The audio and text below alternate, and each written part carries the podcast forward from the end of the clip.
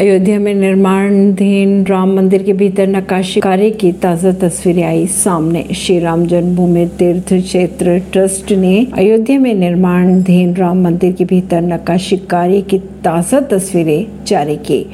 बात करें अगर 22 जनवरी 2024 की तो प्रधानमंत्री नरेंद्र मोदी की उपस्थिति में राम मंदिर में प्राण प्रतिष्ठा कार्यक्रम का आयोजन किया गया। इससे पहले पीएम मोदी ने कहा था, यह मेरा सौभाग्य है कि मैं इस ऐतिहासिक अवसर का साक्षी बनूँगा।